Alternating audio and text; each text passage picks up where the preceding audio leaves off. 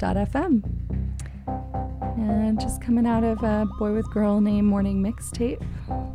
Thanks, Sasha, for all the great music. That was Sasha's 100th broadcast. I'm so glad that we're DJ neighbors. And we've been DJ neighbors the last two years. Um, in case you haven't heard it before, Radical Advice is a show where we talk about the intersection of politics, activism, personal growth, psychotherapy, uh, the personal and the political. And we answer listener life questions. I usually do this with a guest, which I have today. And uh, yeah, I'm excited to dive in and, and just. Uh, just so you are aware that when we discuss listener life questions, in no way is that a replacement for psychotherapy or any kind of uh, mental health treatment from a trained professional. Um, yeah, I I guess I guess one thing I could m- mention is that we have more democratic debates this week, tonight and tomorrow night, I believe, from 6 to 8 p.m. I might watch a little bit of one tonight. And uh, I know I'm going to need to practice some self care because it is, uh, it can be a lot. It can be frustrating on so many levels from just noticing how politicians speak and pander and to just kind of like getting in that zone of the anxiety about this upcoming election and how how much is on the line. So, just yeah, maybe maybe it won't have the same impact on you, but I encourage you to pay attention to that and uh, take care of yourself. Watch with friends if you can. Don't watch. Just read the recaps. Whatever you got to do.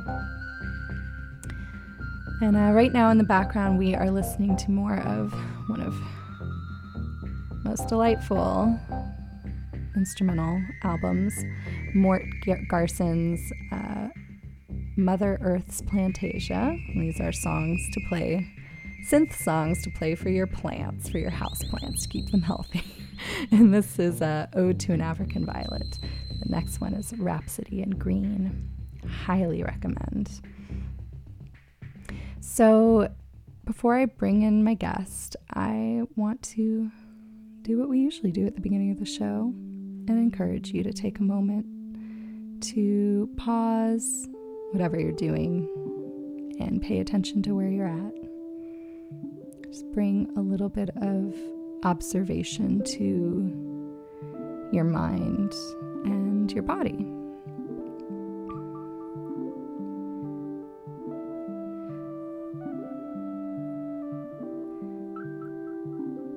So, noticing your breath the way that it moves in and out. Maybe the rise and fall of your chest or your belly.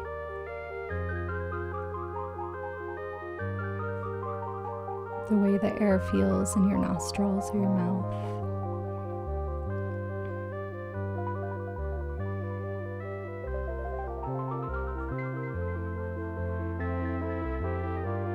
In these moments, there's often a tug to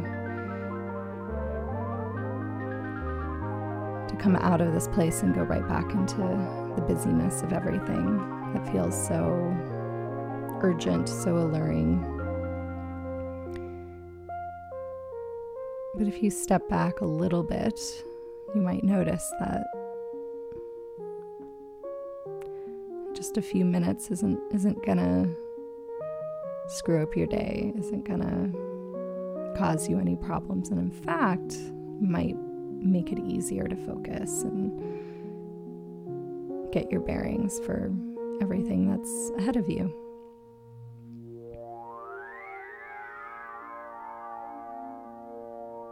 You're taking inventory so you can notice if there's something that you maybe there's an unmet need. Maybe you need to drink some water or eat something. or stretch.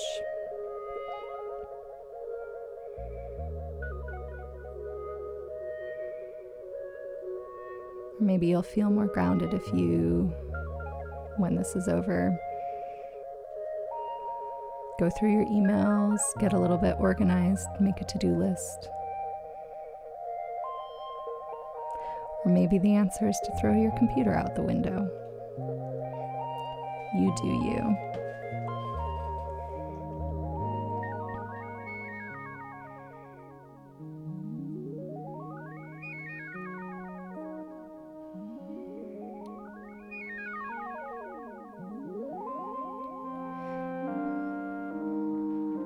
And I want you to remember that whatever you're feeling and whatever you're thinking right now, it's not bad.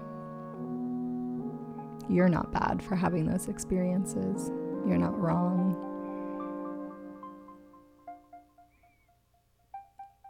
And there might be nothing that needs to be fixed.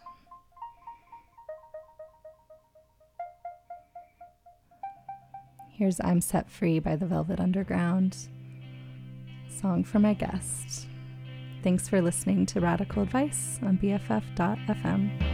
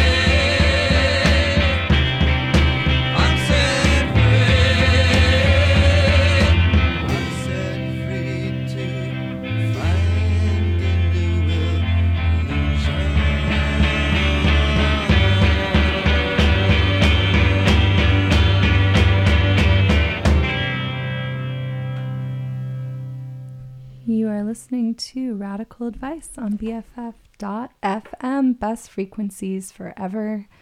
That was I'm Set Free by the Velvet Underground from the Velvet Underground. And here in the studio today is my guest, Kate White. Hi. Hi. Thank you for being here. Thanks so much for having me. Yeah. So you you uh, picked that song. I know. Can you can you tell me about what it means to you? Wow, listening to it just now, I was like getting choked up and like I, I think it means a lot to me. Yeah. that was a good choice then. yeah. It's it's great. It's, Isn't it? Yeah, I So actually I don't think I uh, knew that one. Oh, God. All right, I'm coming I'm kind of coming down from it. Yeah, yeah. Um take yeah. take your time. Uh, yeah, I think that's the song of a seeker. You know, mm-hmm. it's the cycles of seeking, of finding the illusion, being able to shed it, being free for a moment, mm-hmm. and then it's the next layer of illusion mm-hmm. that you're in. I mean, until you like either get enlightened or die. Right. Um, Or both or yeah, and then the end, the part that I was really getting choked up with. Uh, uh, let me tell you, people, what I've found as an artist.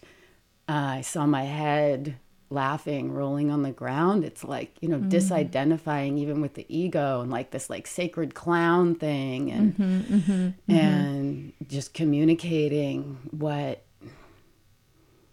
I'm experiencing as I go, and none of it's the truth, the ultimate truth. Right. It's just the next layer. Right. Yeah. And there are there are seekers and there are knowers. You know, there's the knowers who have the ideology that works and Uh-huh. tries to make that happen, and Yeah. um, that's a struggle. Right. and then right, there's the seekers who that's its own struggle. Yeah. I've definitely I've definitely identified more as a seeker. Mm-hmm. Though, yeah, there's moments where I think I've been I've thought I knew. Yes, and usually that becomes painful when yeah. you become limited in what you think you know. Right. And, you're like, "Oh, actually, hmm. Yeah, there's a lot of exceptions to this rule or a lot of yeah."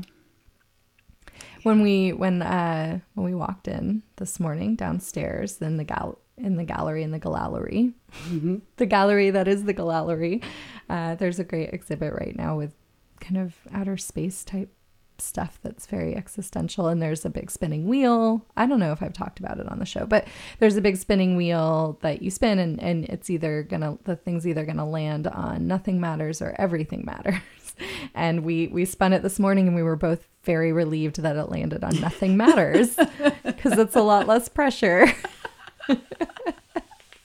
yeah. I guess then we can decide what matters right now. mm, oh that's a nice way of looking at it right if nothing matters then- There's no like ideal or absolute we're trying to live up to. right huh What matters to you right now? Oh God, what does matter to me right now? I mean, consciously, because there's unconsciously, I'm sure, like breathing and like, you know, Yeah. my heart pumping matters. But unconsciously, I think what matters to me right now is is being on the radio and saying things that are useful to people. You know, like wanting to be wanting to be useful, but also wanting to be likable and. Uh, yeah. Ooh, that's a little uncomfortable. I think I know, but I I think I think that like naming that that I that's why I I want to say what matters to me Yeah. What matters to you? is um being as real as possible and honest as possible. Yeah.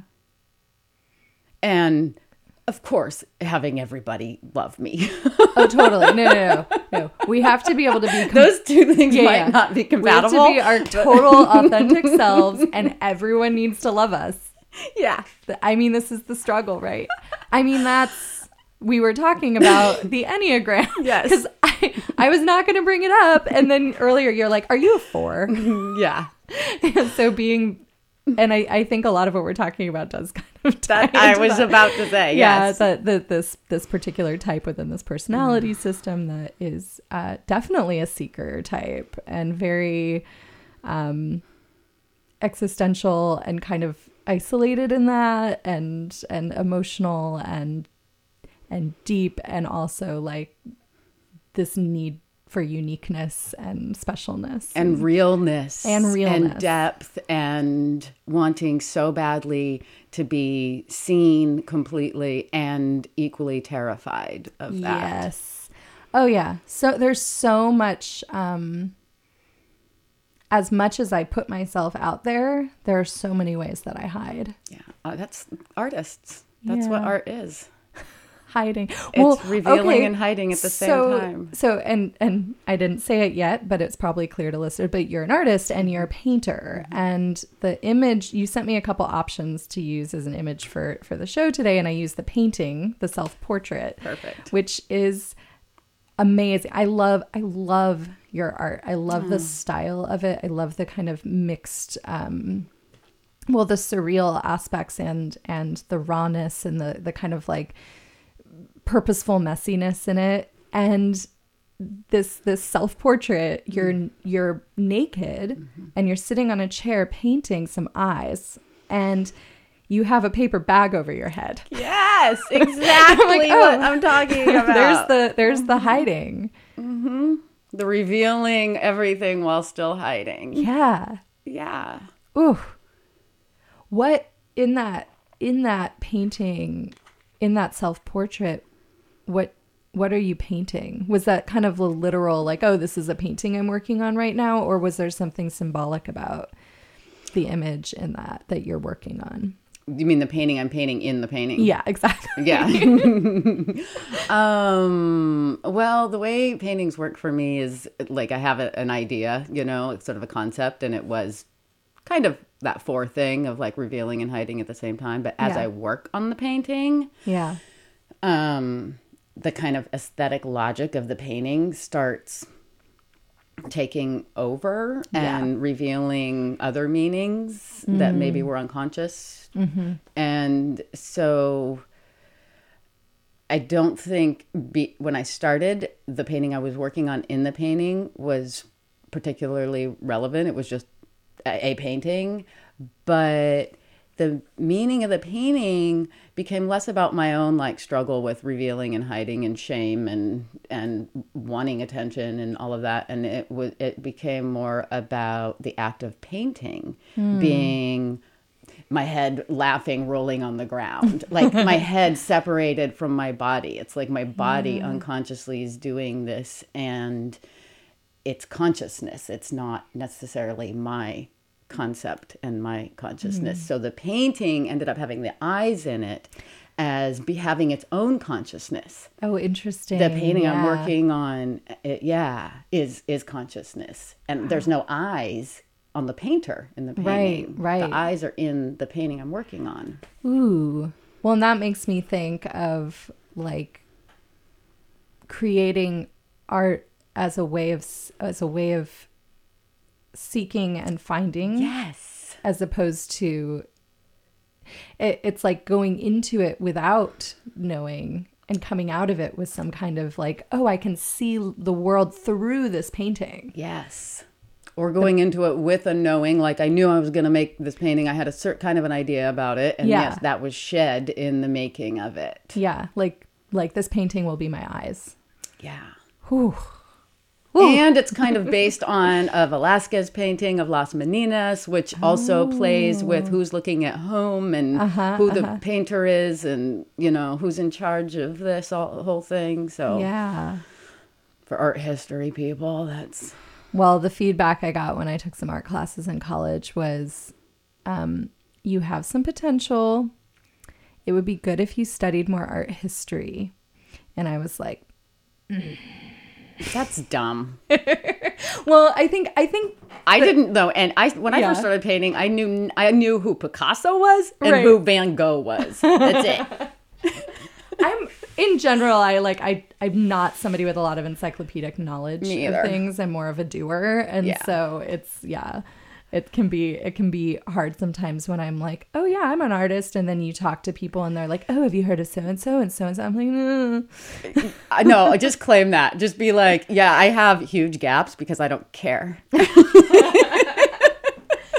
and when I do learn about other artists, I'm inspired by them, and Right. like I get a lot out of it. But but my ability to to consume and retain knowledge is like it's very sparse, and it's not gonna be like yeah, I'm not gonna be Same able to here. pack it in. Yeah, no, I don't. I don't know eras. I don't know years, centuries. Yeah, yeah, I just pick and choose what I care, what I want to know about. yeah, yeah. So did you did you study art formally? No, I didn't. I didn't start painting till I was thirty. I was never a like visual artist type of person. What what happened? God, God, what happened to you? What tragedy befell your life? well, up until then, my life sort of was a tragedy. Uh-huh. Um, I mean, not really. Uh, that's a four. That's a f- classic four over dramatization. We can't but- do it on the radio, but I'm putting my hand on my forehead and falling backwards onto a fainting couch. Yeah. But but there was something Yeah, I was really tormented um, and like addicted and eating mm-hmm. disorders and mm-hmm. living out in a shack in the woods. Like, could not deal with life and had no idea who I was or how to live. And I was mm-hmm. writing. That was my. I, I did discover writing, which probably saved me. And that was like my first taste of what we were just talking about the creative process of revealing other selves to yourself. Um, But that became really pressured and oppressive and too uh, caught in language. Like I was just like in a, in a corner in my head. And I quit writing with this like leap into the unknown. Like I'll just be a nothing.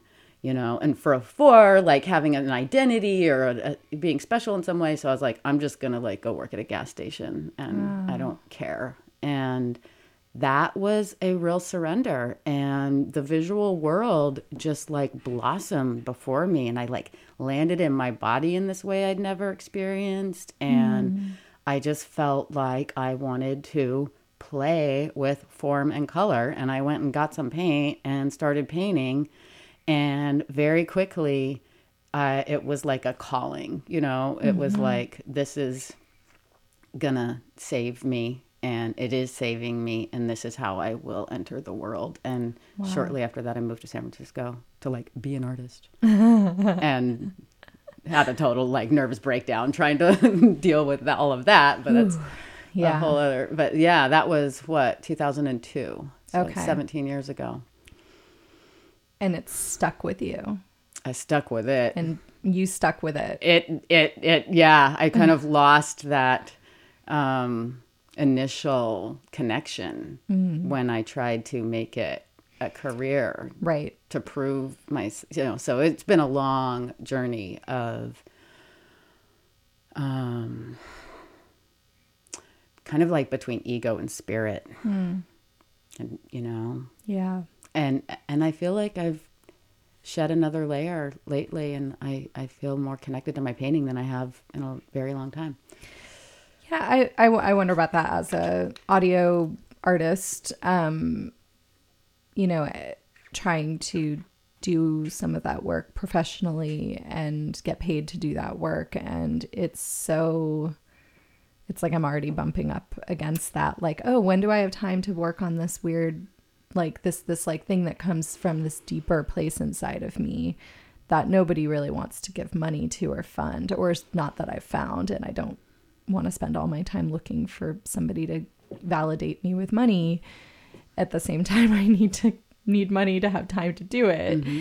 And so it's you know and so i'm doing a lot of freelance work that's like producing corporate podcasts. And like yeah i'm using the skills. I can make it sound good.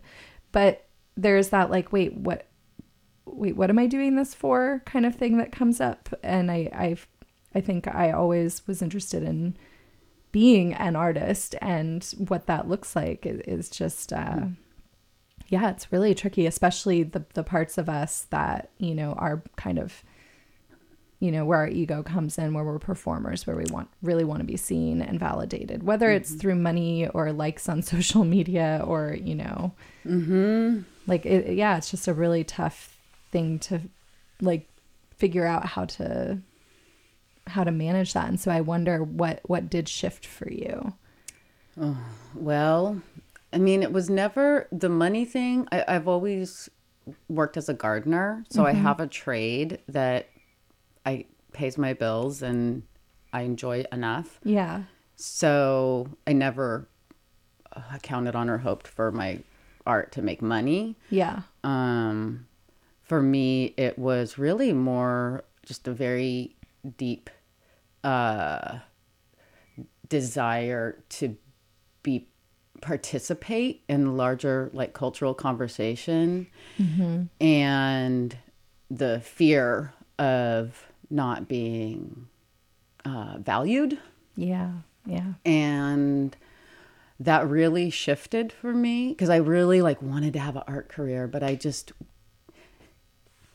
I think my my I there I gave so much power to like the art world and the larger culture that I felt like always very insecure and afraid mm-hmm. and I would like go into a gallery and just start sweating, you know? Yeah. And um and the art that was happening at the time it didn't my work was so different then i mean i've always painted in the style you described and mm-hmm. back then it was like not at all on trend and hmm. I just felt like a total outsider and yeah. and i was and then what shifted for me was um, when i moved to west oakland to a mostly black neighborhood and you know i grew up in like poor white like lo- lowest rung of the socioeconomic ladder environment and always felt super uncomfortable in the world I was supposed to kind of be comfortable in down in the here in the city. Mm. And when I moved to West Oakland, it was like, oh, I just felt like it's like a class thing, you know? Mm-hmm, mm-hmm. Um, and I became really just like enmeshed in the community there. Mm. And particularly one person, Rory, who's in a lot of my paintings, he and I connected on this like deep soul level. Um, he was like living in a car and addicted to drugs and like been on the streets his whole life. Mm. And when we connected, um, it, he had this miraculous like spiritual transformation where he got clean mm. easily. Wow. With no desire to ever use again. It's been like eight years. Wow. He's in the exact same place, uh, uh, the exact same friends. He's a mechanic. He works on cars in front of my house. Uh-huh. And um, yeah, that doesn't usually happen. No. So I witnessed something huge, a, a total surrender. Yeah and simultaneously he helped he was helping me have my own of my own disempowerment mm. You know like placing power outside of myself where they could either give it to me or not. Yeah. And somehow us going through that and being exposed to the larger community i mean it's a whole world there that is very separate from the world of power right, that right. I like butting up against you know? And it's a totally different relationship to it that mm-hmm. is not can't be dependent on it mm-hmm, mm-hmm. right you, right and and i and you know and i started painting I was painting in my house there, and my audience became who I was around and like yeah. hanging up art on the street and giving it away. And I got that need met for being seen and participating and being part of the a conversation and I felt like completely satisfied and was going to quit trying to have an art career. I was like, mm. "Oh, I don't need that. Mm. I've found that ground here yeah. in myself. Yeah. with the help of this community and Rory. Um, and it was just sort of a fluke that I had been nominated for to apply to something, and I, you know, last minute like wrote wrote an application and uh, saying exactly what I felt, not what I thought they wanted to hear, and I got it. and then Funny, like funny how that I know. and then and then I got this award at Headlands, and then like Wow. I had this like art career happening suddenly. and but it wasn't because I needed it at that point. Yeah, it's like as soon as soon as you didn't need it and you were you were really grounded in what you were doing. Yeah. it it happened and I and I'm not I'm not someone who believes like totally in some cosmic thing and that's exactly why but it's pretty wonderful that it you know that what I mean the fact is is that it would have been fine either way then Exactly. It would have been fine either way. yeah And not fine because I'm not fine. right yeah I mean come on like it's like and now my life is perfect yeah. and I have no insecurities it's always fine and it's never fine. right wow yeah so and so we're gonna we're gonna shift gears in a sec but i want to kind of tease the second part of this conversation which will come after after we do a listener question but is basically i want to dive more into that relationship with the art world and with with power and privilege Great. especially because you know as as a white woman a lot of the subjects you're painting are black and so there's been a lot of conversation about that and Yeah. you, you write about it really wonderfully on your website and so i want to dive into that conversation um, but first let's listen to a song and then come back and do a listener question Great. all right. So uh, I'm going to play uh, one I heard on uh, No Magic last week, uh, Hope by Sandy Alex G. And uh, yeah, stay tuned. You're listening to Radical Advice on BFF.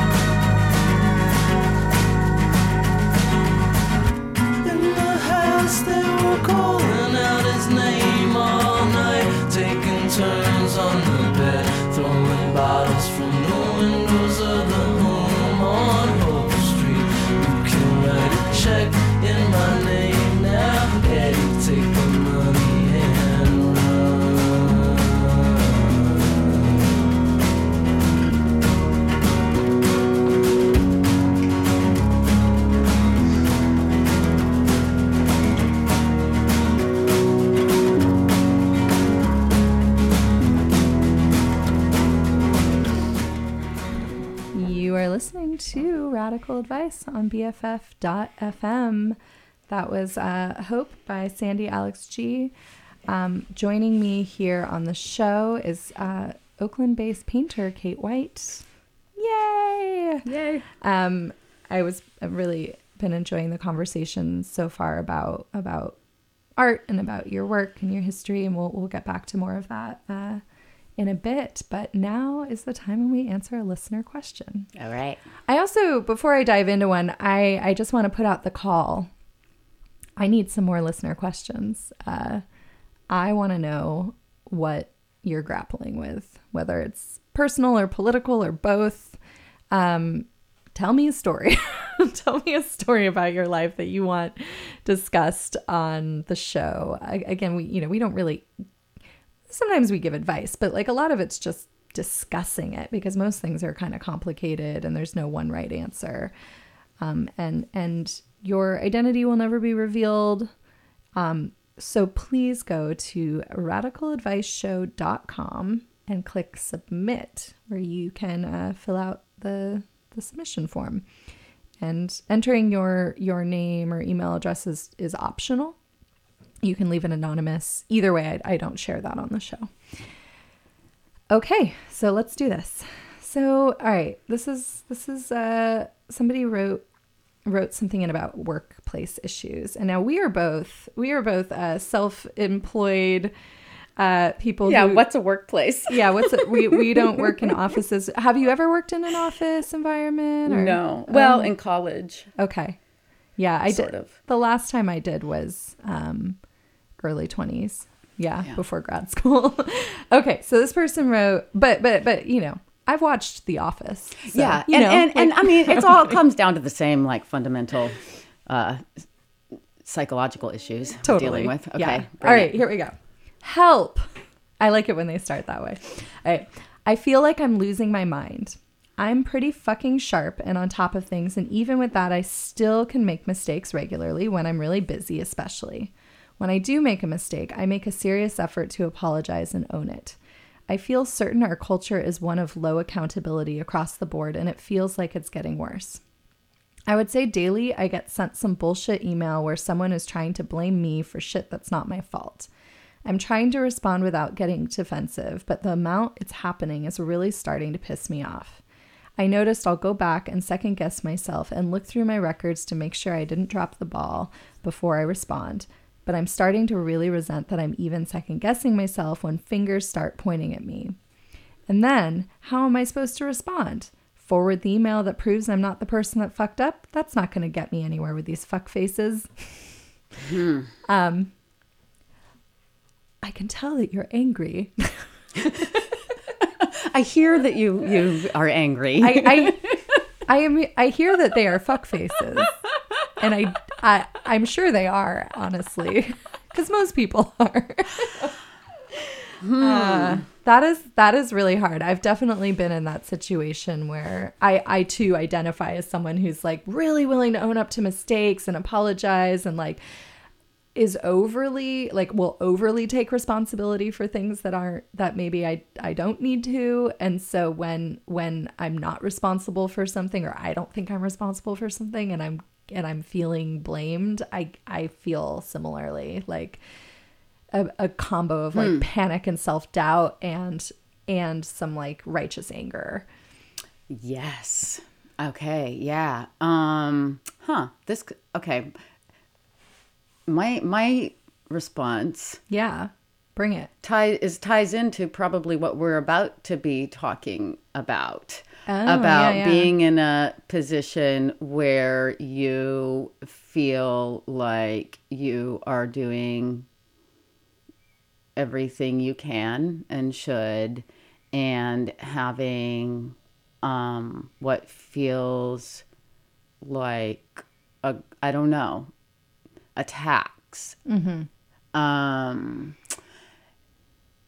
and I don't know. I, I guess my question is where is your power in this? Um, You can't control the culture or other people and get them to act right so that you don't have to feel bad. Mm-hmm. That Right, right, leads right. to endless war, which is what we have. oh that is true um, So, seeing what you need from yourself when you get one of those emails, emotionally, what you need from yourself that you can give to yourself when you get one of those emails. What what does it bring up in you that feels so terrible when you feel injustice or unfairness or falsely accused or not seen or like what is going on with you that it hurts so much when that happens? Because you could imagine you know other, other people who don't have your particular psychological emotional makeup could be unaffected by that. So mm-hmm, it mm-hmm. or have a completely different reaction. So i guess your power is only really in how you treat yourself when that happens and kind of like what you do about it like do you i don't know i heard you say you that makes you doubt and doubt yourself mm-hmm, mm-hmm. so Right. Well, and and like I don't think all self-doubt is bad. Like it's good. it's good because what it does is it, it means that people will will it's good it's good for us to question ourselves. Mm-hmm. I don't believe that we need to, you know, overcompensate and go to some other end of the spectrum where everyone's just like I'm great and I'm perfect all the time and fuck the haters. Like no, we want to we want to like have some self-reflection. And if somebody accused me of something like I I think it, it would be good for me to to be like, huh, wait, are they right? And like go mm-hmm. back and check. And then if I find out, no, no, no, they're not right. Exactly. To be able to let go emotionally of what it feels like to be accused. That's the other part, you know? It's like, oh, it's like, oh no, they're not right. I'm just gonna like clear this up. Yeah, You no, know? I- I mean, that's that's Wow. like not dealing with it. Yeah, you know, yeah. being like, no, I'm right. I don't have to worry about them. Yeah, no, yeah. it's like what in you is threatened by the possibility of you being wrong, Totally, and healing that. yeah. Like it's humbling, you know, Yeah, to yeah. to be like, yeah, I. But it's also empowering. That's how like being. That's how humility is actually power because you don't have anything to protect or defend. Right, right. You know. Yeah. I think we live in a culture where people are like trying to protect and defend themselves so intensely that it it oh, you know the options are act right according to the way that everybody says you should act or um be like a total mess and uh, feel like you're like the shittiest person ever. Yeah. Like it's Yeah. like the pride and it's like what is like the narcissistic spectrum of like I'm either the biggest piece of shit or like Yeah. totally untouchable. Totally. And it yeah, it's still it's still all about you. Yeah. yeah, that's that's how narcissism works. It's like either yeah, you're still the most important. I mean, there you said, you know, you said you can't change the culture in your response and that that may be true and like and definitely at the at the end of the day, it's ourselves that we have the most, you know, ability to work with. Though I do wonder if there is something going on in the culture of the workplace about how communication is happening that ends up feeling bad like that that could be talked about You could change the culture. I, yeah, that was wrong. You can change the culture by acting differently than the culture. you could act differently than the culture it it could it could be that there could be that there's a pattern of communication that that could be addressed that could be like spoken to Yeah. maybe it won't change but at least someone's speaking up about it you know i don't i don't know how these things are being communicated but i've noticed that there, there's been times where it's like hmm this tweak to how we talk through something might help me feel less defensive or help me feel more not that it's I mean, there's situations where it's not about like, you know, catering to somebody's person, you know, emotions, but like in a workplace culture, you want to be able to communicate effectively and have people work together well. And and so what's what's going on there that is, you know, are are Yeah. people are people calling things are people blaming you in a very blamey accusatory non-constructive way mm-hmm. or are they pointing out a problem and assuming it's you and that's the problem. You know it's like it's Right. like is it how they're doing it? Is it that it's happening at all? Mm-hmm. Like i know even when people blame me for something in the nicest way i'm still going to feel a little bad mm-hmm. because i have to contend with that self-doubt and, and mm-hmm. wonder you know and, and, and all of that. But but it's still better. I'm, I'm usually more able to do the self-reflection make any clarifications or apologize and move on when I'm not getting, you know, when when people are kinder about it. But yeah, and I think requesting that people, uh, if it's the way that they're doing it, yeah. making a request just from kind of a non-charged place Yeah. that it would help you better if it were framed nicer or however Yeah, you know yeah. like you can make a request I mean, People may it- not It's funny because give like it to you but as we're saying this, I'm like, there are exceptions to this. I, I think the workplace scenario where maybe people are more on equal ground is different. But like, I wouldn't give the same advice around, you know, oh, like people are calling me out for my racism. like, I wouldn't be like, why don't you ask them to be nicer about it? Like, no, no, no, no, no.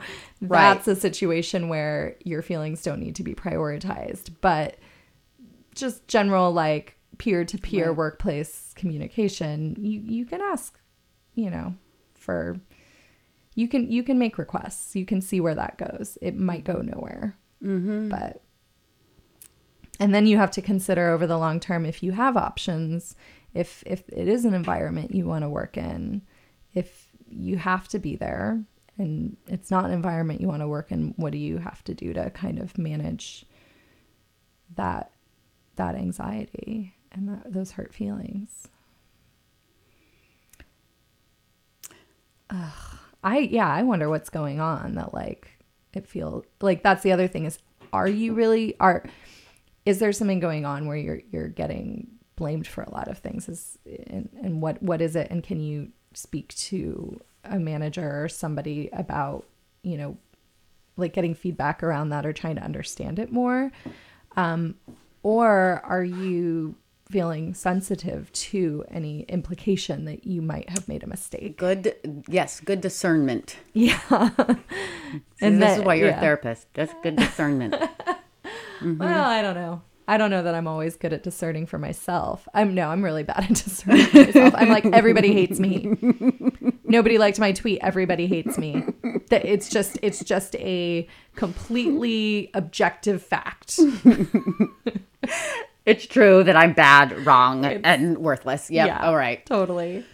Yeah. And it's, just, and it's like there there are things that come up in in life or certain emotional states that I'm in where I'm more paranoid, you know, than others.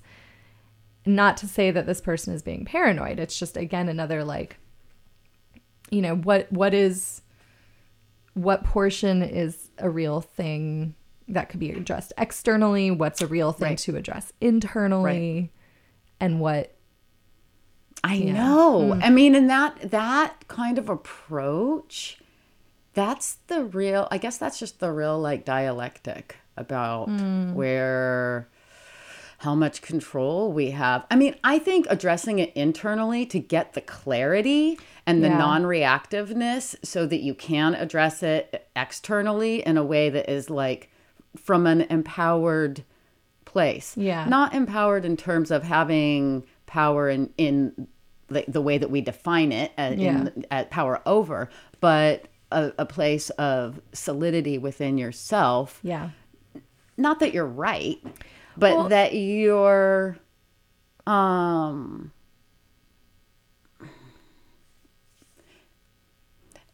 ac- s- it from a self-love, self-acceptance place, Yeah. no matter what. Yeah.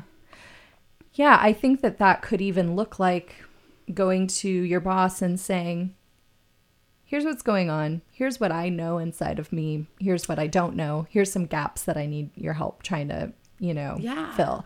But not like but that's di- that's still that's still having solidity and not knowing and clarity and not knowing. Like okay i'm i've thought it through i've sat with this feel pretty clear about these parts but i'm super unclear still about these parts and i think i need someone else to help me uh, get some perspective or understand.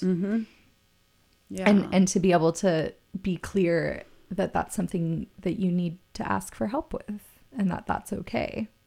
Yeah. There's nothing wrong with needing help and not having all the answers. But eventually, everyone's heads will just be rolling on the floor. Laughing, Laughing. lying on the ground. Yeah, lying on yeah. the ground, disembodied. and then we'll all die. and none of the nothing matters.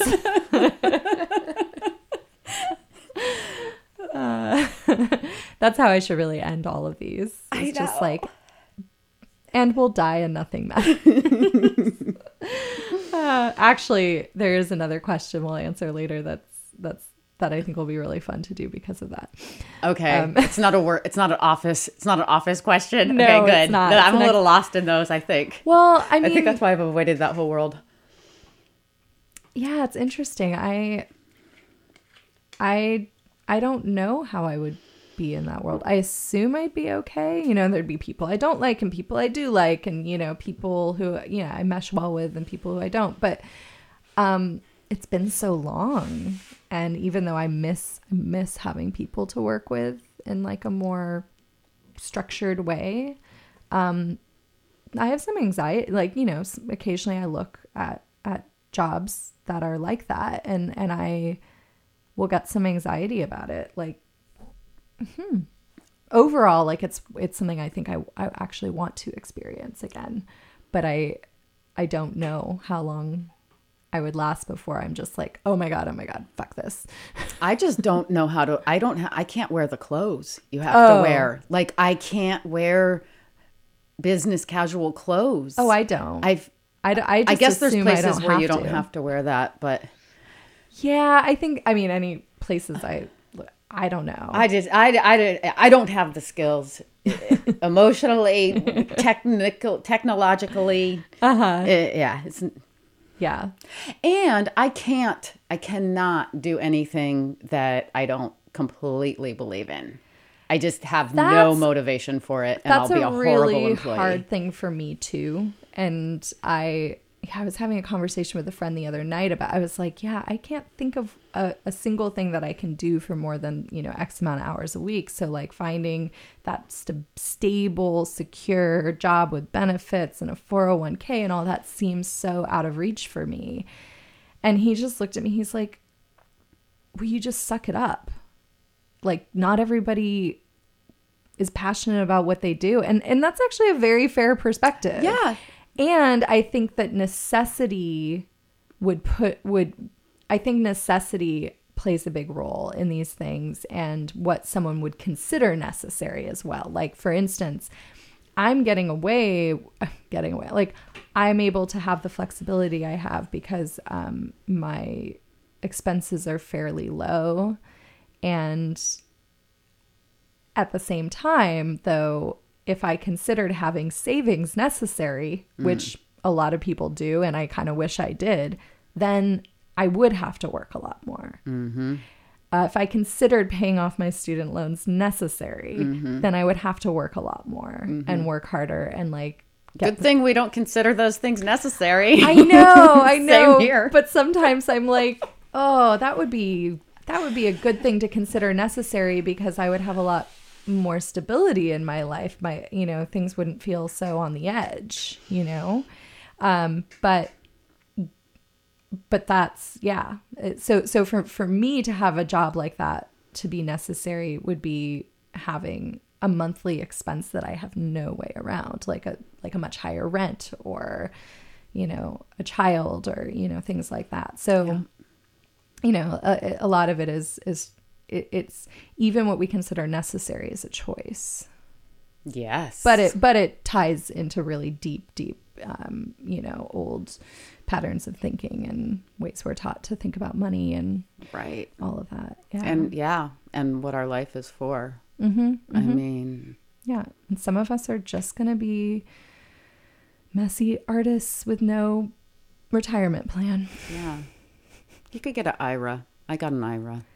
Oh see i'm not even there yet. Because you need so to get an ira you need you need like a thousand dollars to open the account Yeah. and get it going. Yeah. and i almost was there and then something happened in my life that totally like it- i was like out, oh my god i was just about to be a person with an ira but now i'm just a person with a ira glass. Um It's okay. You still got time. I, I didn't get mine till like I was way older than you anyway. You're- Okay. you're, good. okay i'm still uh, it's still there as a goal like i just i just want an ira i mean i also want other things. Yeah, a few other things.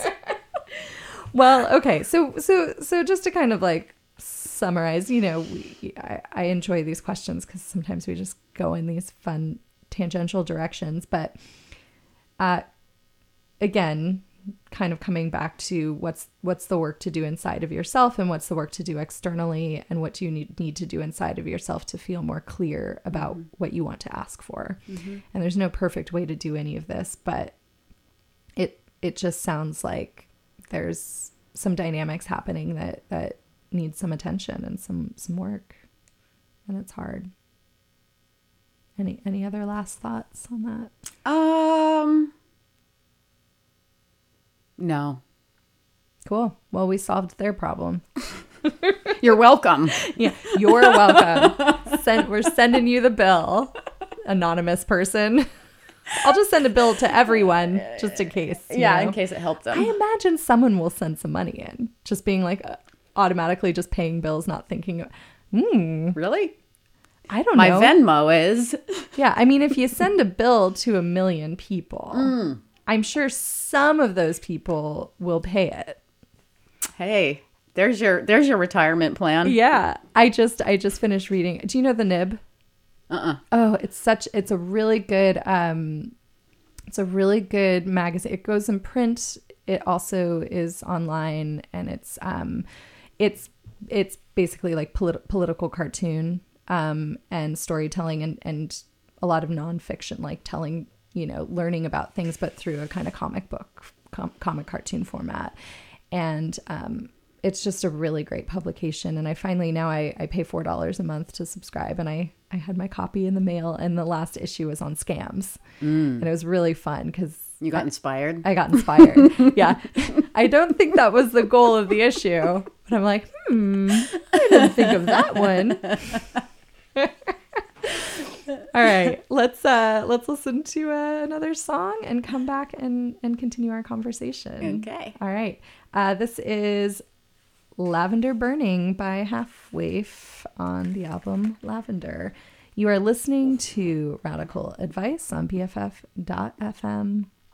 Keep listening.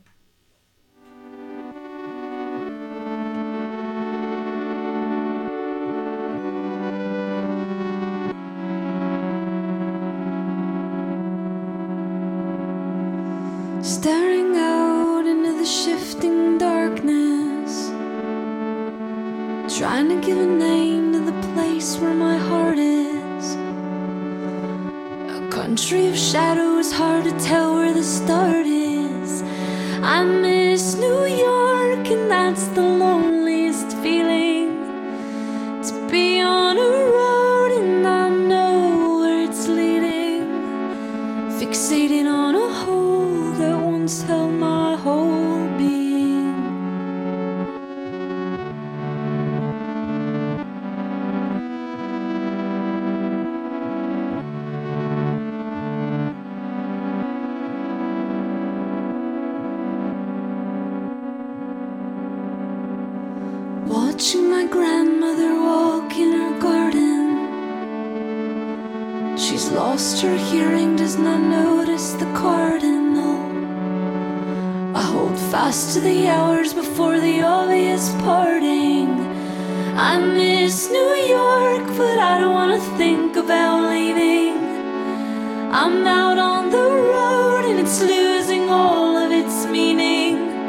trying to fill this hole that once held my whole being.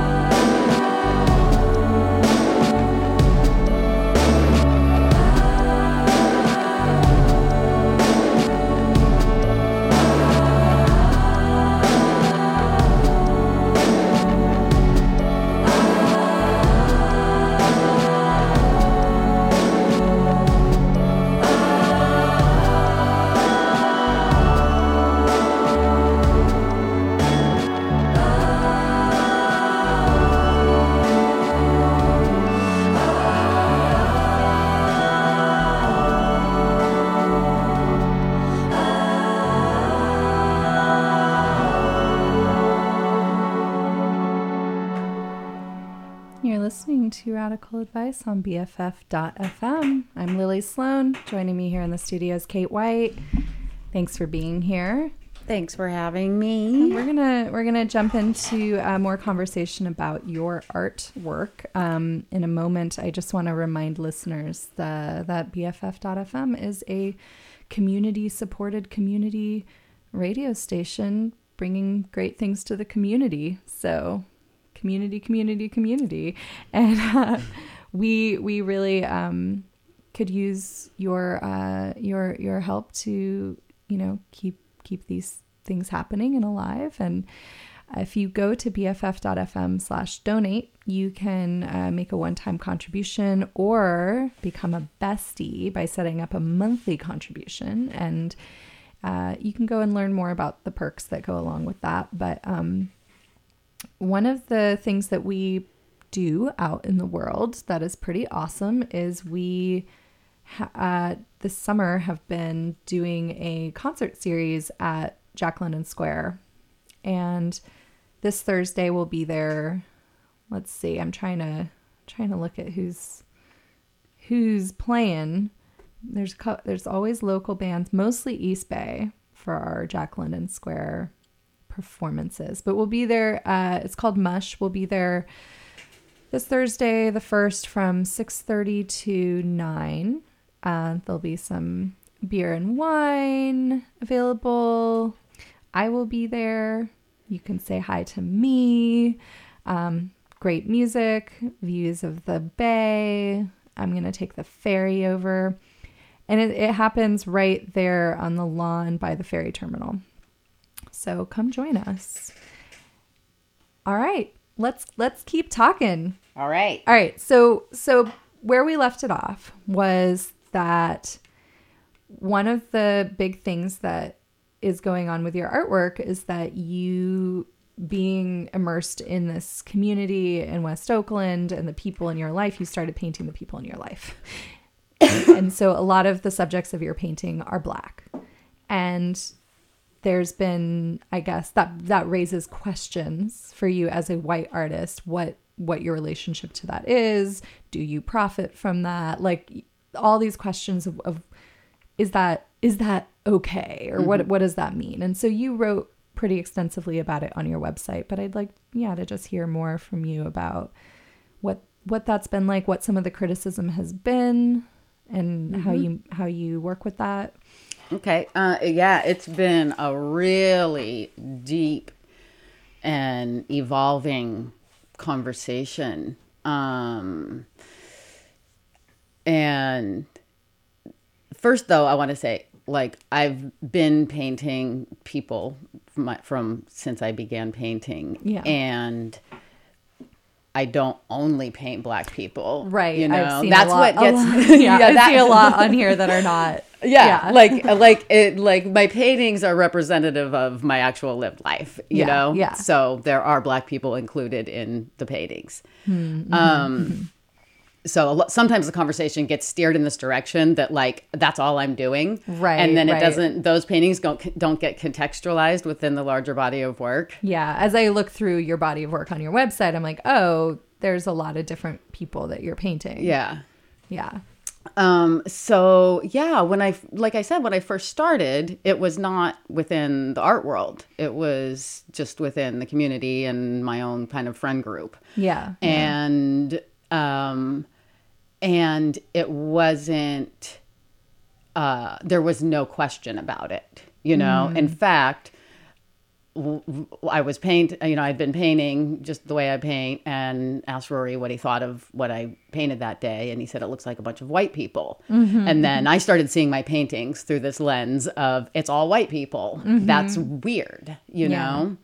know? Um, and so that kind of like, it wasn't totally conscious. Like, I, sh- like, should I paint black people or shouldn't I paint, or, you know, it kind of just started naturally happening. Yeah. And then when my work entered a different viewership, the educated middle class, mostly white art world, um, that's when the question people were like, wait, this is really highly charged work, you being white and painting black people. And I was like, oh, okay, in this context, it is. Mm-hmm. I and so that like immediately I was like, what the hell is going on?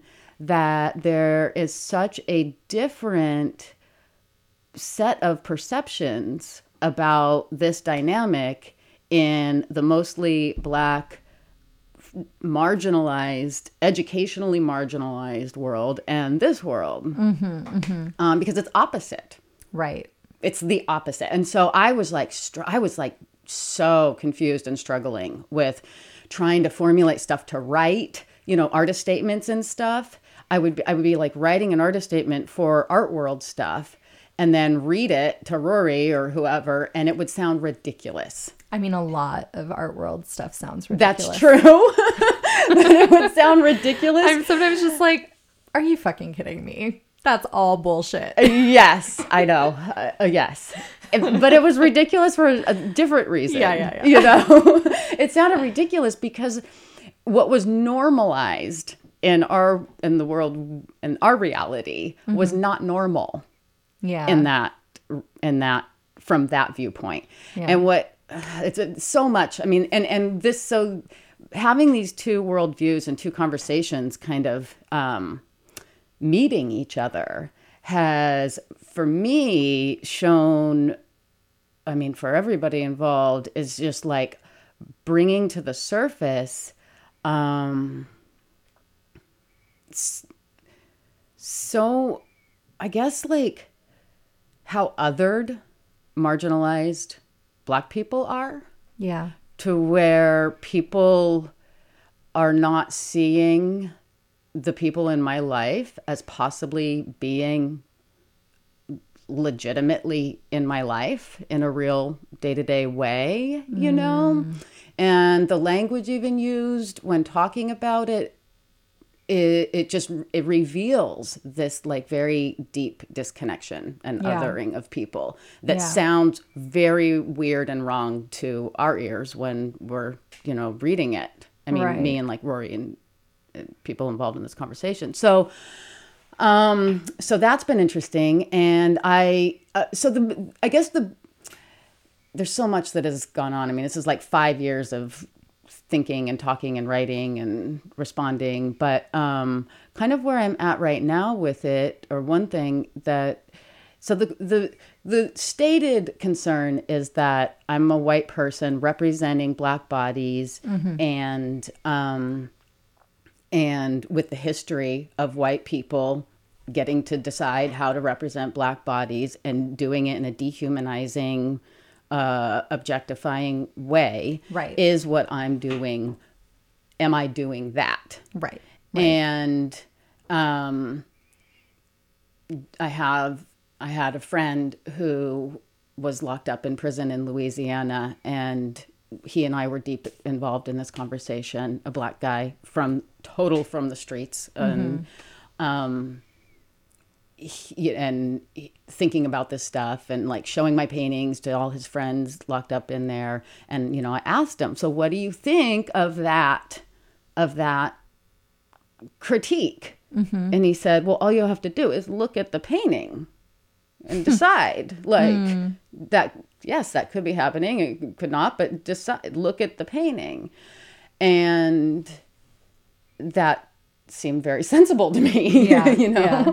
um and so uh the que- the question comes up though when people looking at the painting in one context like outside of the art world are seeing black people being represented as individuals with in, you know with agency and being um glad to see more black people represented just mm-hmm. mixed in doing normal things mm-hmm, you know mm-hmm. not as a symbol for it's not all something tragedy. else it's not all tragedy. It's not all like heroism and conquering tragedy. It's just a per- people you know in their humanity. Yeah. and then um and people in the art world people in the art world see that also. But you know some sometimes people when they know i'm white see someone who you know see see different things Yeah. Yeah. um disempowered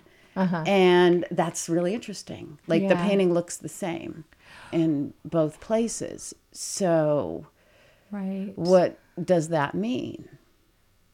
Well, yeah, and I'm kind of thinking about well, as a white as a white person, I don't get to judge whether or not your art is representative of something real for black people. Like I would want to hear from them and it sounds like that's you that you talk to the people in your community, the people you're painting, the people that you're around a lot.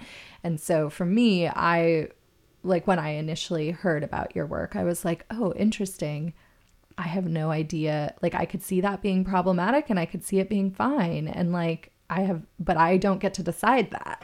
And so it's just been interesting reading, you know, reading what you're writing, looking at the paintings, but there's so much because I'm not black that I wouldn't know about the painting about like is that is that uh exploitive in some way or a fair representation or whatever. I mean, they're beautiful paintings and I I believe I could see how they are, you know, paintings of people living their lives and that seems fine. And also I'm like, eh, I just don't get to make that judgment. And so it's it's interesting like he, what I, what I appreciate about this is that you are leaning into the dialog around it and that you are you're and maybe there's moments where you feel defensive but you're coming and saying oh it's fascinating to me that people are seeing this thing and other people are seeing this thing and that you're at least trying to stay in this language of like curiosity about it and letting it be an evolving conversation I could be totally wrong. Like that's like I don't, you know, like well there is no right or wrong really i mean there's some things that are right or wrong you know but this is in this very gray area yeah. and and and I think it takes it also takes my my approach to that would be to just avoid it. And so it takes a kind of courage to be so vulnerable. You know, put yourself in that vulnerable position. Well, I don't think that without the foundation that I had when I began this whole thing, that I would have been able to do that because I would have felt like I had something to lose by not being accepted in the art world. But I don't have anything to lose in that mm. way. And, you know, I get a lot of encouragement from people who aren't part of the conversation. That that has been an ongoing interest for me is how is always feeling as feeling like an outsider myself, feeling mm-hmm. like there's so many pers- perspectives and voices that don't have influence in our larger cultural conversations Right. particularly e- e- i mean even the conversations that are for supposedly for the disenfranchised Right. Oh, but they're not educated enough to really to really right understand this. and and that is not my experience Yeah. I, I feel like the farther you are i mean the bell hooks quote i put in my in my in my Mm-hmm. essay there it. like um the margins are not just a place of deprivation they're a Mm. place where you can see clearer what is going on in the centers of power because you don't have anything to gain from it or Mm. you, you know it, and Can I read it? yeah go ahead I mean, you said it well, but it's right here in front of me. So yeah no she said it. it better uh, the margin is more than a site of deprivation. It is also the site of radical possibility, a space of resistance, a site one stays in, clings to even, because it nourishes one's capacity to resist. It offers to one the possibility of radical perspective from which to see and create, to imagine alternatives, new worlds. yeah Yeah. And um you know, I think that people are definitely well-meaning, but we because we are so segregated along class lines, there's n- there's often not a lot of understanding about what the real struggle is. Um you know, like my friend who was locked up in prison in Louisiana. Like I had I gave you that other zine of me illustrating his his work. And I was resistant to illustrating his his writing because I'm a white person uh, who's never been incarcerated, well, just one night in the drunk tank. and I Yeah. and you know I don't want to like illustrate his his life story uh, and but I was ta- he, they they kind of talked me into it and he Mm-hmm. wanted me to do it and I did it and then I ended up getting to know him through doing this and went and visited him in Louisiana he'd been Oh, wow. locked up at age 18 for and he'd already spent uh 15, 16 years in prison Mm-hmm. and we be, we were we became we were friends at that point Yeah. and friends help friends. Like Yeah. if you had a friend who was locked up in prison but there's this like class race divide where it's like that's that's a social problem. No that's my friend's problem. Uh-huh. you know? And so all we had to do was do a gofundme and get $2500 together for a lawyer who got him out within a year. Oh, so and he didn't have to spend the rest of his life in prison That's amazing. and that is just by being friends. Right. And people don't, people aren't often friends across class lines. Yeah. Because the struggles are so uh, chaotic and terrifying. And yeah. think they have nothing in common. Right, And um, so I don't know why. Oh, I'm not sure where. Oh, yeah. So like, I'm. Oh, my own like fear and vulnerability of going out on a limb and talking about this stuff. It's because I want those voices to be part of the conversation Yeah. and I'm doing everything I can to translate when by doing stuff like this. I appreciate you having me on, you know, and Yeah, doing the writing and Yeah. um and I think the the thing in the art world, I mean the art world is a very insular world. And I got I, I was having this conversation with a artist of color a few years ago and kind of like just talking theoretically about race and representation and stuff. And we weren't really getting anywhere. And he was uncomfortable with it. But i was like okay but like finally i just said okay how do you personally feel like Yeah. what is your emotional response when you see a black body in my painting? And he said that you're going to take my place in the art world. That it's not so much at least in this instance but i think it is representative of uh, uh, kind of the atmosphere in the art world that as a white person making work that becomes about race simply by having black bodies included Yeah. because that's where we're at as a culture where you can't you know whiteness is not about race but blackness is Right. Right. you know Right, um that i am that that conversation in itself has become like a commodity in the art world has Yeah. become capital and um so as a white person i'm in competition or even you know it's novel that i'm a white person that has black people included so that i would be taking a space from a black artist. And that i mean that was like a very good point. Yeah, i was like oh i want you know i how would we know if that was happening? Right. um and but the broader question is do we really want to is that how we want to use art? Yeah. you know like is that what we're after is um our own individual careers. Right. or are we actually invested in expanding consciousness? Um but no that gave me pause you know? Yeah, and and i've seriously considered like huh okay i couldn't go back to just painting white people because No, that would weird. that would be really weird and that would and and i have a lot of people who would be pretty hurt by that Yeah. Yeah. you know who see that as like giving in to the forces of power Yeah. um yeah. Well, and and I think that I mean I think the thing is, and there's no there's no right answer to this because we are all we we exist and therefore we take up space, right?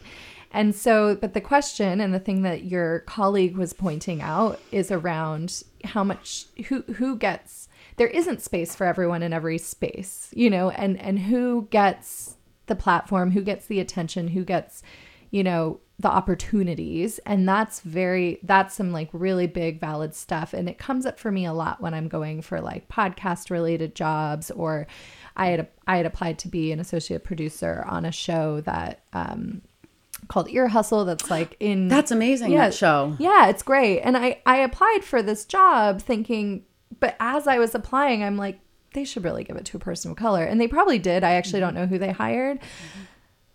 But you know, there's a very big problem with representation in that industry around, you know, it's like a lot of a lot of white people and same mm-hmm. within the therapist world. And at the same time, like I'm allowed to exist. I'm allowed to like, you know, have my own hopes and dreams and desires but balancing that with am i ta- am i taking a position away from you know more marginalized person just by existing i kind of am? Mm-hmm. And and there's no way around that but like so that it just becomes this like constant ongoing negotiation of like okay so what choices do i want to make? Do i it would probably be unreasonable to say well i shouldn't take up any space at all because i shouldn't have i shouldn't have this and other people should. You know we have we exist. It's not our fault that we were born. Um but uh, but you know looking at history looking at the the the sacrifices that need to be made to to level the playing field more to create more equity it's yeah it's hard to know the answers to these questions. And so when i apply for a grant when i apply for a job like when i do any of these things i know that me getting it means other people didn't and some of those people might be more marginalized than me or me not getting it means someone else did. I mean, and this gets this gets to the heart of what we believe social change is or how it gets affected. yeah. Effected uh, you know? Um you know it's sort of like bernie sanders versus hillary clinton. You know are we interested in getting is social change mean having more identities represented at the higher echelons of power or does it mean uh reconfiguring the power structures themselves? Yeah. And I am more along the lines of reconfiguring the power structures themselves because having, of course, having more representation of marginalized identities in the world is super important. Yeah. And absolutely, we should do everything to make that happen. And they're not mutually exclusive. right Um, Well, in a way, I kind of think, I guess the hope for for for those of us that are like, let's get more people in those positions of power who have been marginalized. The hope is that once they're there, they have more power to actually start to dismantle and reconfigure right. the structure. And that doesn't necessarily happen. it happen. doesn't. It I doesn't. Because know. sometimes what you have to do to get there is to is to Mm-hmm. acquiesce to the the power structure that was keeping them down in the first place, and that's like, ugh, it's so hard. It's so hard. I mean, power corrupts, and uh, right, and it's like, well, now now that I'm okay, maybe I don't need to like fight this fight anymore and I'm going to just try to maintain my survival, which is understandable in a way. It's I mean, it's human. It's not it's not great. It pisses me off, but it's human. Um it's human for people who don't understand that they're interconnected beings. yeah. Yes, I just think of like Kanye West. it's like, well, I'm fine, so I love Trump. yeah. I mean, it's I mean, who knows what else is going on in his head? There's a lot going on there, but it's it's like and not to say that every marginalized person who goes into a position of power is going to be corrupted, but it's true the system itself is cor- corrupting. Yeah. or corrosive or whatever. And and so and morally corrosive. And and there is only so much that we can do within the system. And so i think both both are true and both both perspectives need to be supported and it's a kind of constant internal negotiation and external negotiation mm-hmm. and people and because there's no it, also with the work you're doing i'm sure there are you know there are plenty of people of color in your life who know you and who are like really supportive of it and feel good seeing their bodies represented in their paintings based on the feedback you've received from the people in your life and then there are people who don't know you or other people who maybe who even do know you who might be uncomfortable with it for their own reasons and it's like yeah, there's not like a right or a wrong there. Yeah, and and I think it also gets to the heart of what we how we talk about art. Like I think there's often I think the way it is now is often like art is to put out a message a good message that um is at least on the surface supportive of all of the ideals that we claim to share. Yeah.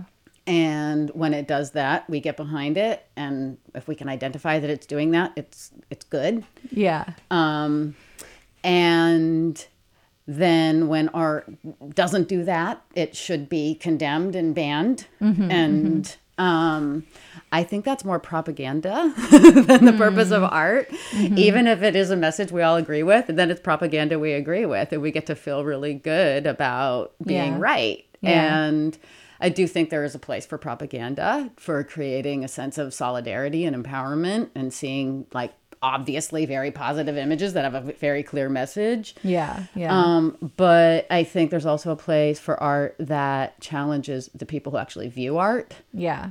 which is art is that is ambiguous and Creates a conversation. and creates a deeper conversation than you know this is how things should be we all agree this is how we get there we all agree and we're right and if we could just get all those trump people to um if we could just kill them or or I mean, or change their mind or Yeah, you I- know overpower them mm-hmm. then we'll get there and they're the problem you know? Mm-hmm. Like that is not what i that is not what i see. Mm-hmm. I mean if we if we all i swear the class divide thing is so the consciousness divide is so deep and that gap is so wide and um and it's exploited by the top. yes yeah and i we play into it Yeah. Yeah. and I'm not even talking white or black. I mean, obviously, poor whites and poor blacks are split, but you know, left liberal whites and or whatever, le- left liberal whatever, and poor people, black or white, are completely. Uh-uh. yeah. I mean that that came up here in San Francisco during our last mayoral election because a lot of the the more pro- like the really like progressive liberals in the city did not want London Breed to be elected our mayor. And I I didn't I didn't want London Breed. I didn't trust her. I didn't like her voting record. I felt like she was more in the hands with the with the corporations and the it and it was interesting to have that challenge by looking at what the black community wanted. Mm-hmm. and i don't and i mean some of it's probably because she's black and they felt like they could trust her more but like that not like that even though liberal progressive anti-racist people may feel like you know we're totally you know gonna be you know have their best interests in mind it's like first of all not all black people are liberal Mm-hmm. or liberal in all the ways and some have more conservative values like certain things. Mm-hmm. And that how how many people do i know including myself who are actually like having those conversations with the the dwindling black community in this city? Like i yeah i don't i don't have a connection to it and i mm-hmm. don't know what's going on. And it's it's humbling and important to remember that. And i just still don't know fully how to bridge that gap but i know that it's there. And i think we have to really that reminder you know there's just such a strong reminder during that that, that that's there and that it's important to listen to. Yeah. yeah.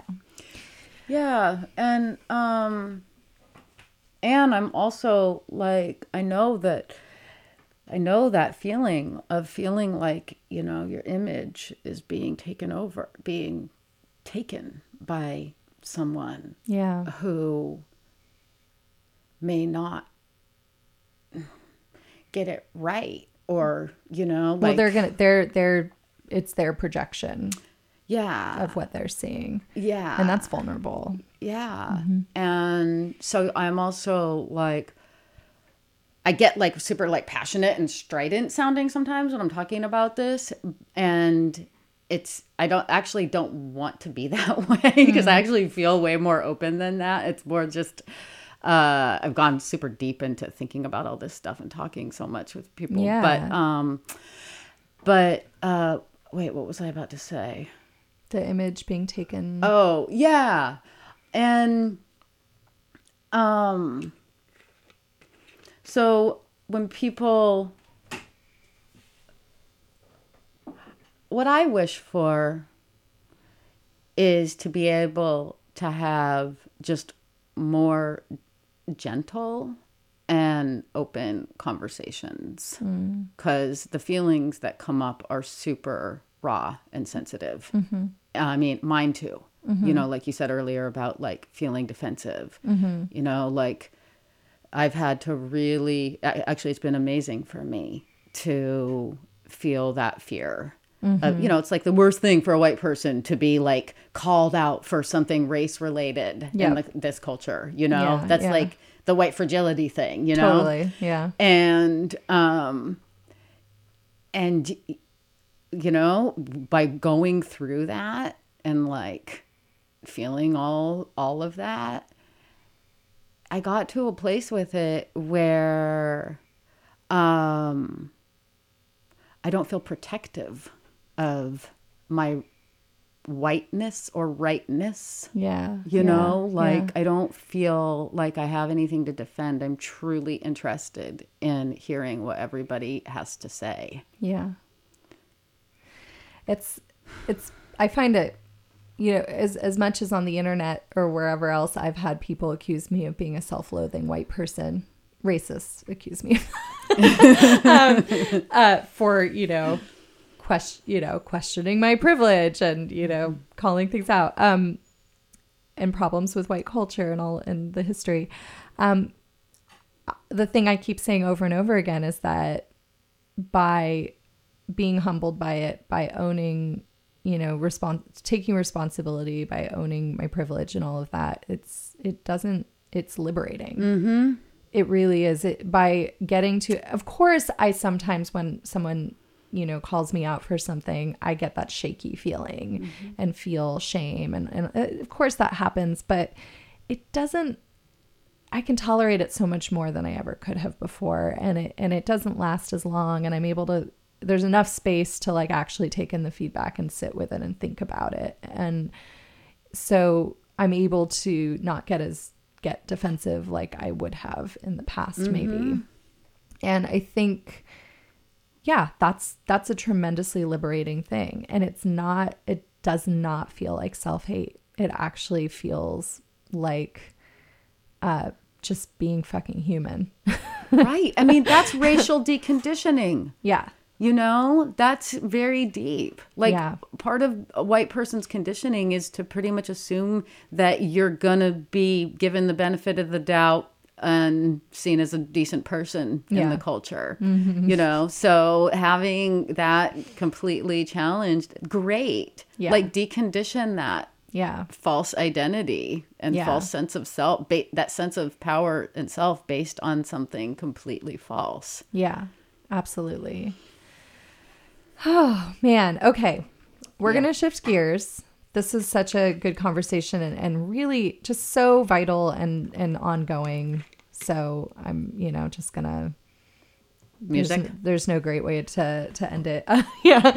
Um, we're to we're to listen to uh Poor Sucker by Low um, good. from the album Double And then we're to come back and do a, a kind of I'm to say a quick listener question.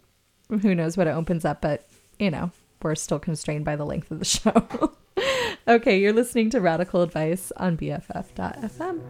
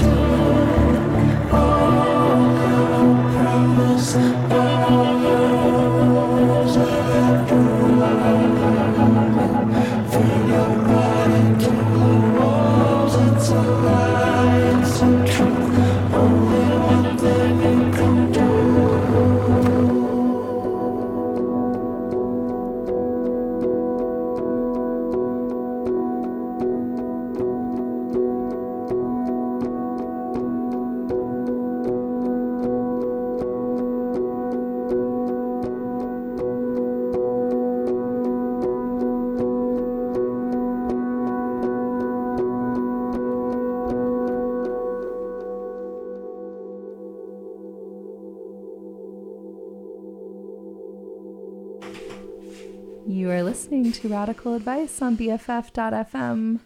That was uh, Poor Sucker by Low. And here in the studio with me is Cate White.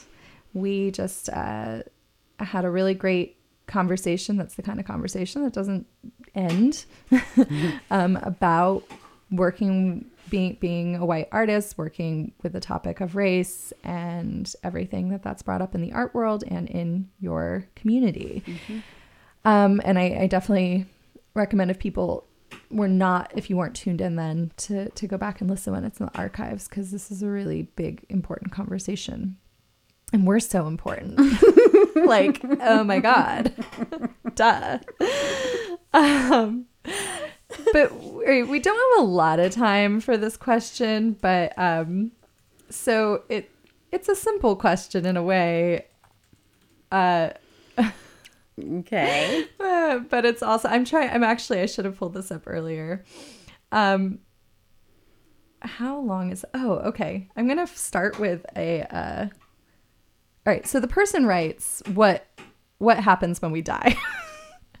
so before we before we discuss, I would just want to play a uh a short clip from YouTube um with everyone's favorite well, he's very popular again, uh, giving a really great answer to this question. Uh, here's Keanu Reeves on uh, Stephen Colbert's show.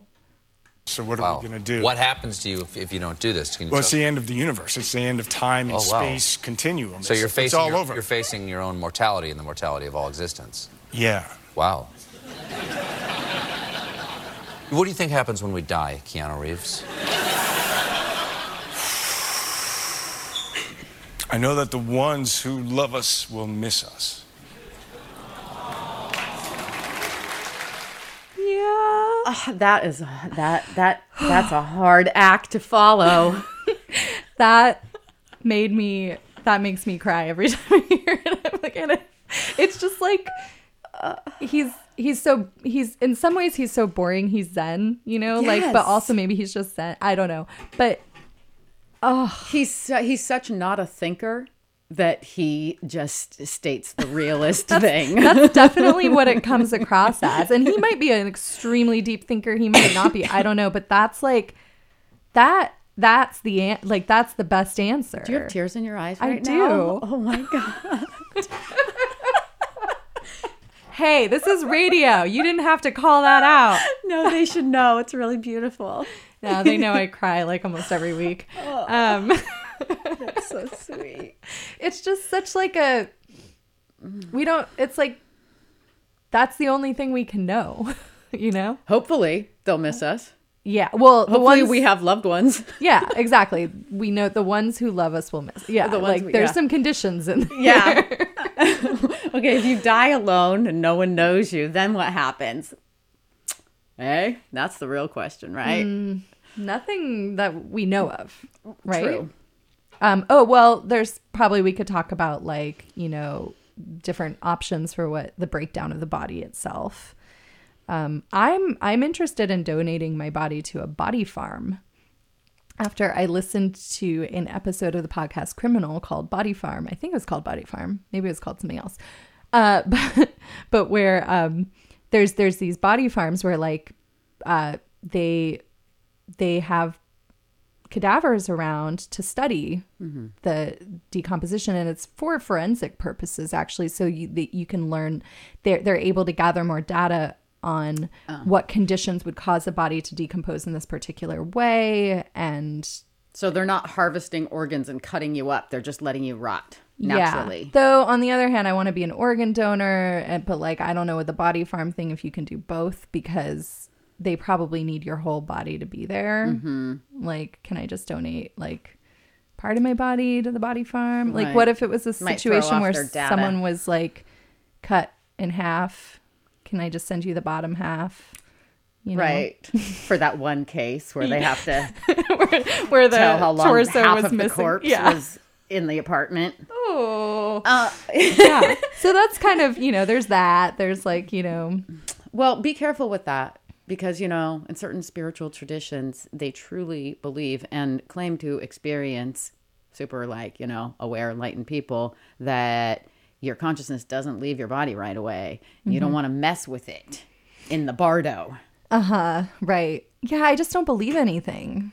So that's that's the thing. They that and if but if I believed that Keep your options open, is all I'm saying. well that's the problem though. It's like there are so many beliefs and so many options. Like one, you know, in one tradition you got to burn the body, in another tradition you got to bury the body. But like, you know, in uh, I've I've I've already done so many things that could could send me to hell. Um Repent before you die. It's true, but like in, in I was gonna say in Judaism there is no repenting really. That's not true, but there isn't really hell. Yeah, there's no hell there's no But I have tattoos. I've you know I've screwed that one up, so I got to pick a different religion. I just I don't know what I mean. What do you have a personal spiritual sense of what happens when we die, Um, or or spiritual or not? I don't know. No, but I have. I mean, I, I, of course, I don't know. Um, What? nor do I believe. I would not have had you on the show here today if I thought you didn't know. Hey, I'm a seeker, all right? I said I was a seeker at the beginning. Yeah. By the way, I'm sure that whoever wrote this question was just trolling me because I was like, I need questions for my show. And I'm like, come on. I know. Well, But I insist on answering it. I, I do too, and I actually have an answer Okay. Um, to the Wow. question: What happens when you die? Yeah. I well, I, I don't know if this is true, but this is kind of where I'm placing my bets. Okay. is that um whatever what is that Vo- voices. I in thought I, I thought I heard like a ghost, a dark ghost wind. Yeah. Well, Um, it's possible. I was actually just um, I was actually just stalling because I really don't have an Oh answer. yeah. No, saying ghosts. There's ghosts, is a good here. way to stall. Um, don't you have any other questions? No, that was it. Okay, what happens when you die? Um, Hey, hey, people, we need more questions. Obviously, by the we need more I'm, I'm gonna need some more questions for next week and the week after. Maybe something, you know, more of this earth. no, I'll take any question, but I think that um, you know the whole idea of eternity and an afterlife is the is the state your consciousness is in at the moment of your extinction. I mean that basically qualifies as eternity for your consciousness, right? I mean, I mean, hit this joint and then let me ask that question. well, the thing, is, I mean, that begs the question of if consciousness is a is a thing outside of brain activity. You know, if consciousness is something separate or um uh ongoing or Right. like transferable or you know like there's like what conscious consciousness is the idea of consciousness is a metaphor for something that we can't ex- that we don't have a, a scientific understanding of really. And so or you know and it, and it can be a it's it has a spiritual quality to it. It's you know it's very much outside of like it's not it's not a solid tangible thing that can be measured with our current scientific methods and tools. Exactly. Yeah. Exactly. Which I think it probably is. Right. But- yeah. I mean, I mean, it's such a mystery, like in terms of like why, like I frequently am like, Ugh, why do we even have it? Like we're just animals, right? But mm-hmm. mm. I wish. and and you know, I'm sure some animals have it. Like I don't know. But We even if consciousness is just brain activity, I really need some weed right now. I know. Um, but even we've probably we've probably had enough experience that we can just go that's there right that's now. That's true. Yeah. Um, just gonna invoke. Actually, I don't even smoke weed, so I don't know why I'm saying that. But I've been high. Uh, okay, just channel that. uh, but I even if consciousness is just brain activity, the very last of our brain activity is is all of it. Like that's Right. the end of our life. Well, So okay. that's our that's where we live forever. Is in that last moment. That is Right. where we live forever. If consciousness is just brain activity. Yeah. So Well, and that begs the question of like the nature of time and space and like but yeah, I guess I guess that could be that's that's an interesting Hmm. So I want to be super aware when I die. Like some people are like, I hope I just die in my sleep. Why? I want to be right there watching the life drain from my body and make my hmm. peace because that's where I'm going to be forever if there is nothing hmm. else. I mean, I can do that right now. Like, just keep doing that. Yeah, over and over and over. Yeah. Yeah. There's some moments that I wouldn't want to remember forever. But so I have a movie recommendation then. We're about to end, but I want to wrap this up with uh, this part up with a, a movie recommendation. Um, the film is called Afterlife, and it actually was screened here recently with discussion because they were doing kind of a series of this director's movies. Um, it's a Japanese film. And let me just pull it up. Uh, what is what is his name? Um, but basically, the oh, Hirokazu Kore-eda. So the gist of it, this movie's from 1998, um, is that when you die, you go to this sort of purgatory place that's just kind of like Earth. It's like normal, like they're staying in this house, and and you have to ch- you review your life and you choose a moment, a memory that they will help direct and recreate with props and like all the stuff for you to then live in for eternity. Oh, God. I know. and so it's like this process of these people who are in that space kind of reviewing life and, and like picking what they want to then have constructed. That sounds like hell, Right? no matter what the moment is. Absolutely. Yeah. Even if you pick the so called best moment. Yeah. Well, so there's the hell of the paralysis around what to choose. And then there's the fact that nothing should last forever. I know. um, Were people all excited about? Was it like Fantasy Island? Like people were all excited about like, oh, I get to live when I like have that ice cream cone uh, in, in- with my grandma forever.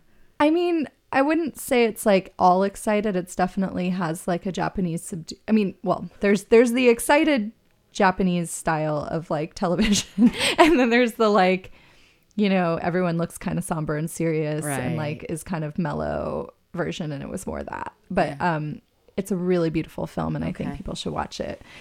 Uh, I have a final question for you. Okay. Oh, The treasure is buried somewhere Right. in the Bay Area. What is the treasure and where is it buried?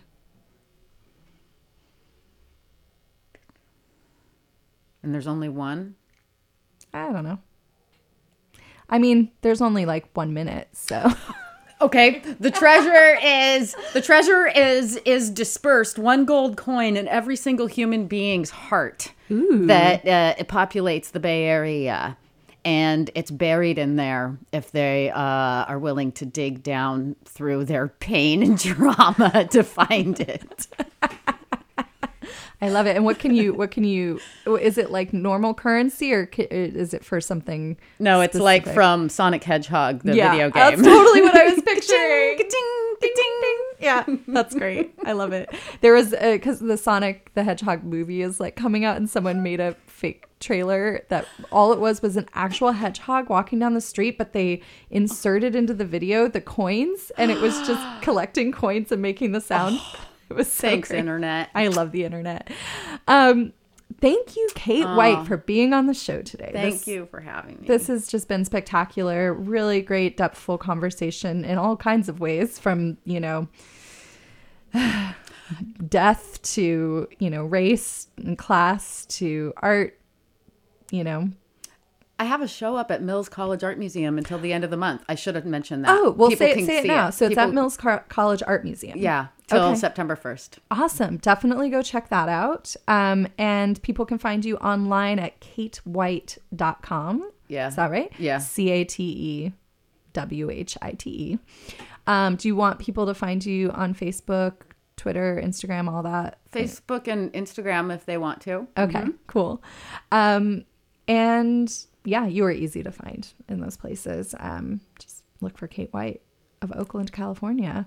Um, and also follow Radical Advice on Twitter, Facebook. Um, to stay tuned, go to radicaladviceshow.com and submit a life question, perhaps not a death question. I mean, it can be about death, but not like the ultimate. No, whatever. Send the ultimate question. This was a great conversation. um, but I do I do like specific life issues as well. Um, uh, next week, I believe Elaine Chancher, my former supervisor, someone who taught me a lot of what I know about being a therapist, will be on the show. Or oh no, next week I think might be Lily's son. One of those two. Uh, they're going to be in the next two weeks, and they're both wonderful therapists. Um, and uh, go to bff.fm slash donate, help support the show and the station. Come find us at Mush on Thursday in Jack London Square in the lawn by the ferry terminal from 6.30 to 9. And um, keep listening today. We've got Life and Times of the Bourgeoisie up next. And I'm to close out the show with a song um, by Brazilian Girls called St. Petersburg. Do you have any last words? what are what are your These are last my last will words. and testament? Uh, Your- yeah, your- thank thank What you. is it? Your final rights? Your yeah, I'm sorry for everything and thank you. that's perfect. and now you will exist in that moment for eternity. Uh, thanks so much for listening. I'll talk to you next week.